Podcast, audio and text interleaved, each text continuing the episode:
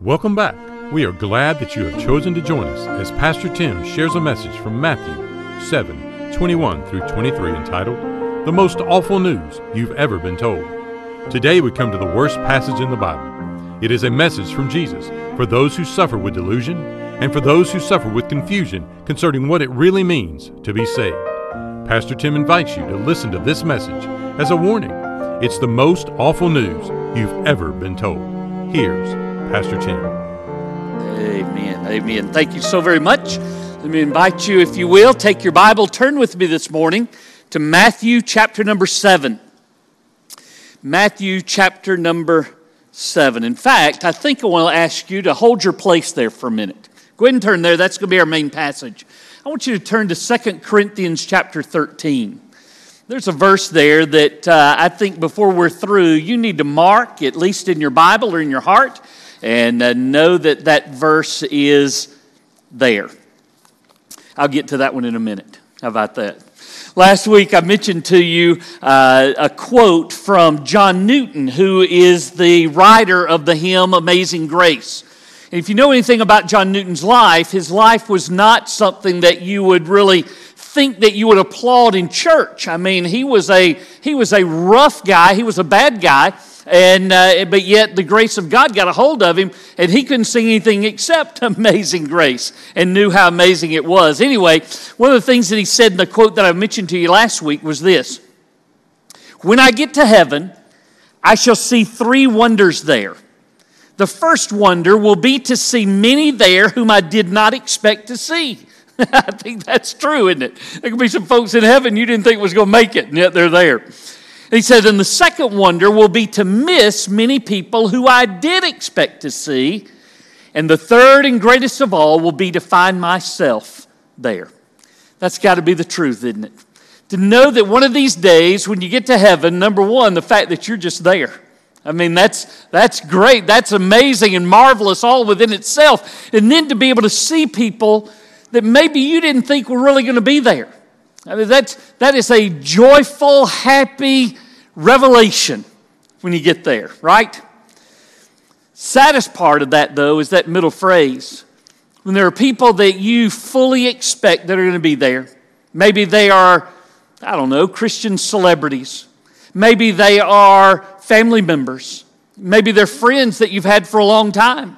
Maybe they're church members and you fully expect that when you get there, you're going to see them there too. And yet you don't. That really is what this message is about today. I'm reminded about the atheist teacher in her class when they began to discuss the Bible and said that one little boy that was in the class said that uh, Job went to heaven. And she said, Job did not go to heaven. And he said, Yes, ma'am, he did go to heaven. She said, No, he did not go to heaven. They argued back and forth about Job, whether he went to heaven or whether he didn't. And the lady just really kind of came to a point of saying, There's no such thing, you know? And so the little boy said, Well, I'll prove it to you. When I die and go to heaven, I'm going to look him up and make sure he's there. And she said, Well, what if he didn't go to heaven? He said, Well, then you look him up. Listen, there's no in between is there? You're either in heaven or you're in hell. There, there, there's not this uh, coming back and having a redo, you know? There, there's not some purgatory where you kind of make up for yourself till you can get there. There's not any earning our way into heaven. And yet, there are too many people that find themselves right there, at least not in their spoken theology, but in the way that they really believe in their heart, the way that they believe about themselves. I have to tell you today, I want to share with you what I believe is the most awful news that you've ever been told. The most awful verses that you're going to see anywhere in all of the Bible. And it's that middle section of people that we were just talking about. Uh, the people whom you believe are going to be in heaven, the people that they themselves believe that they're going to be in heaven. They expect that when they die, they're going to stand before God and God's going to say to them, Well done, good and faithful servant. But instead, what they hear is what's in our verses today I never knew you. Depart from me, you who practice lawlessness. What a, what a shameful time. What a terrible time. What awful news. I, I'm sure you've heard some bad news in your life. It may be disappointment, it may be a death, it may be, it may be any, any number of things that could happen to you, it may be a diagnosis. But I want to tell you something. This depart is the most awful news that you'll ever hear in all of the world. In fact, you may know the, know the name D. Martyn Lloyd-Jones.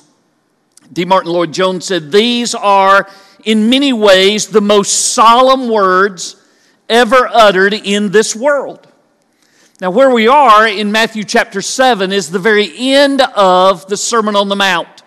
In fact, it's the next to the last illustration that Jesus is going to give. It's pretty important, isn't it?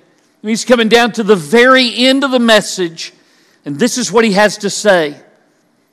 I believe that there are people there that day that will be just like people that are here today. People who need to hear the message, but don't think that they need to. People who need to hear the message, but are offended that they hear the message. Have you ever shared the gospel with somebody or just questioned the gospel in somebody's life only to have them get angry? To get mad? Why would you, why would you ask that of me? How, how, how dare you ask me if I'm really a born again Christian? I want to tell you something. If somebody comes along to share the gospel, there's not a sweeter story that can be told. I, I don't know how many times I can hear it and not get something out of it, right? But there'll be those that won't like this. That's why I've taken you to 2 Corinthians chapter 13. Look, if you will, in verse number 5. Verse number 5 ought to be marked in your Bible. Verse number 5 ought to be in your heart. Verse number 5 ought to be a verse that ought not make you mad. It ought to be a verse that you adhere to. It says this Examine yourselves. Examine yourselves as to whether you're in the faith. It doesn't say, hey, you're in church, check. That means you're saved. Hey, you've been baptized, check. You've been saved. He says, examine yourselves as to whether you're in the faith. And notice the next phrase prove yourselves. Prove it. Prove it.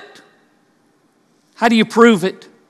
You prove it with the fruit of your life. I mean, I, am certainly no tree expert. And if you were to take me to some kind of tree and ask me, Tim, what kind of tree is that? A green tree. if you're in my yard, it's a dead tree. It's a, it's a, what, I don't know. I don't know what kind of tree it is. Now I can tell the difference between a pine tree and an oak tree. Now I, am not that far, but you know, I ain't that far apart. But if you were to take me to some kind of fruit tree and say, Tim, what is that? I don't know by looking at the tree. And I don't know by looking at the leaves.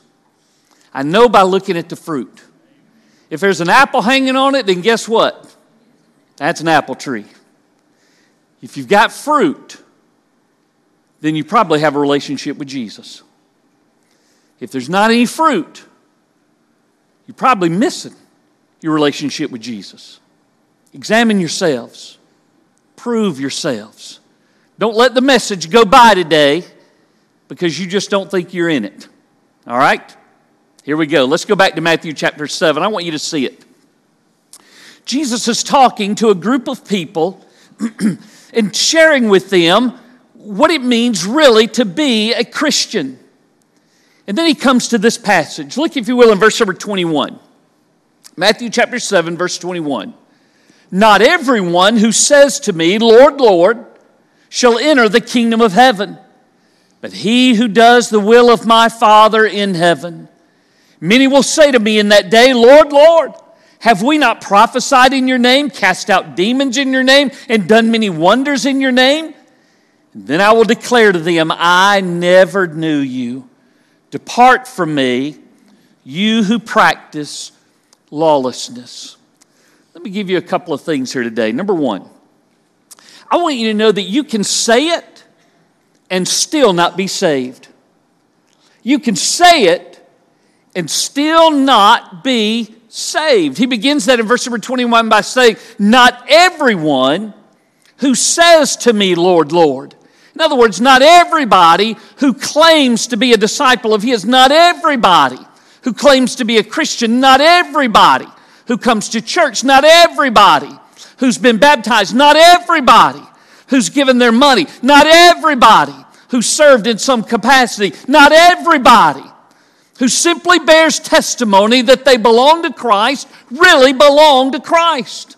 Since I was a boy, I've heard preachers talk all the time about the difference between a profession of faith and a possession of faith. Anybody can have a profession of faith. They can say that they belong to the Lord. They can call him the Lord. They will say they believe. As I share the gospel with people, I found myself utilizing what Evangelism Explosion called the two diagnostic questions. Here they are. If you were to die today and stand before God, and God were to say to you, Why shall I let you into heaven? What would you say? You know, what would you say about that? So maybe we back up a little bit. Have you come to a point in your life where you know for sure that if you died today that you'd go to heaven? Do you know? Follow-up question then basically is how do you know that? How do you know? Well, well I mean, I, I, I mean, I, I believe. You know what the Bible says about that in the book of James? It says, You believe in God, that's good. It commends you, doesn't it? You believe in one God, that is good. But then it says this even the demons believe and they tremble. The demons believe in Christ. The demons believe in the deity of Christ. The demons believe in the substitutionary death of Christ. The demons believe in all of the right things. And yet they're not going to heaven, are they? Yet they don't have a saving relationship with God, do they? Yet they've missed the point completely, haven't they? Just because I believe in my head does not believe that I'm changed in my heart. Not everyone who says to me, Lord, Lord, will enter into the kingdom of heaven, he says. You say, yeah, but I think I read a verse somewhere where it said uh, something like, you can't even call Jesus Lord without the Spirit of God. True. True. No one can say Jesus is Lord except by the Holy Spirit. That's what the Bible says. But Jesus is Lord is not put in quotation marks in that verse. It doesn't mean that a heathen can't mouth the words. You know? You, you can't just come to a point of saying, Jesus, Lord. Anybody can say that, right? It's not about whether I can say it, it's whether it's true. It's the Spirit of God who comes into your heart to work in your heart so that you are then yielded to Him as Lord.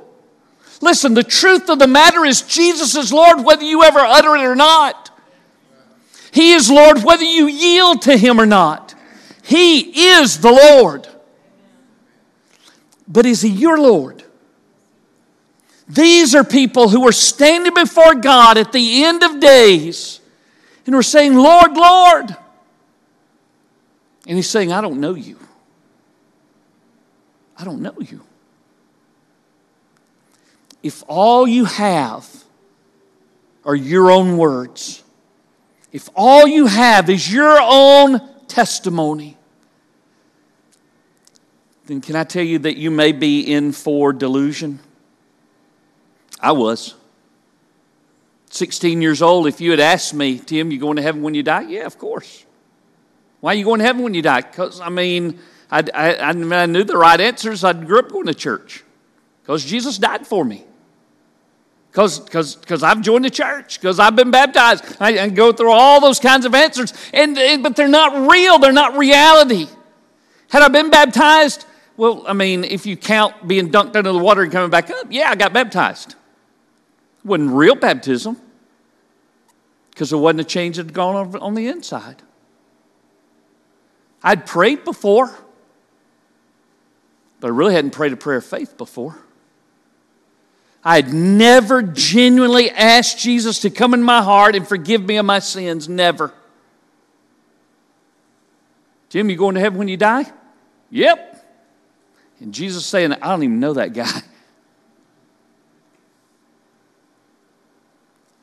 It's not until I got to that verse in James be doers of the word, not hearers only, deceiving yourselves, that I realized that I was fooling myself. I don't want anybody in this room, I don't want anybody watching, I don't want anybody listening to fool themselves. There is delusion. And the devil will allow you to believe that you belong to Christ, even if there is no fruit. You can say it and still not be saved.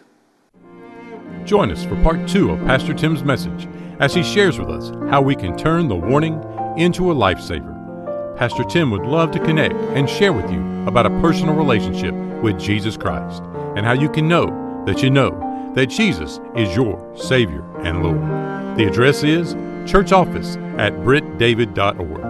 We are located at 2801 West Britt David Road, Columbus, Georgia 31909. Thanks again for joining us here on Britt David Podcast.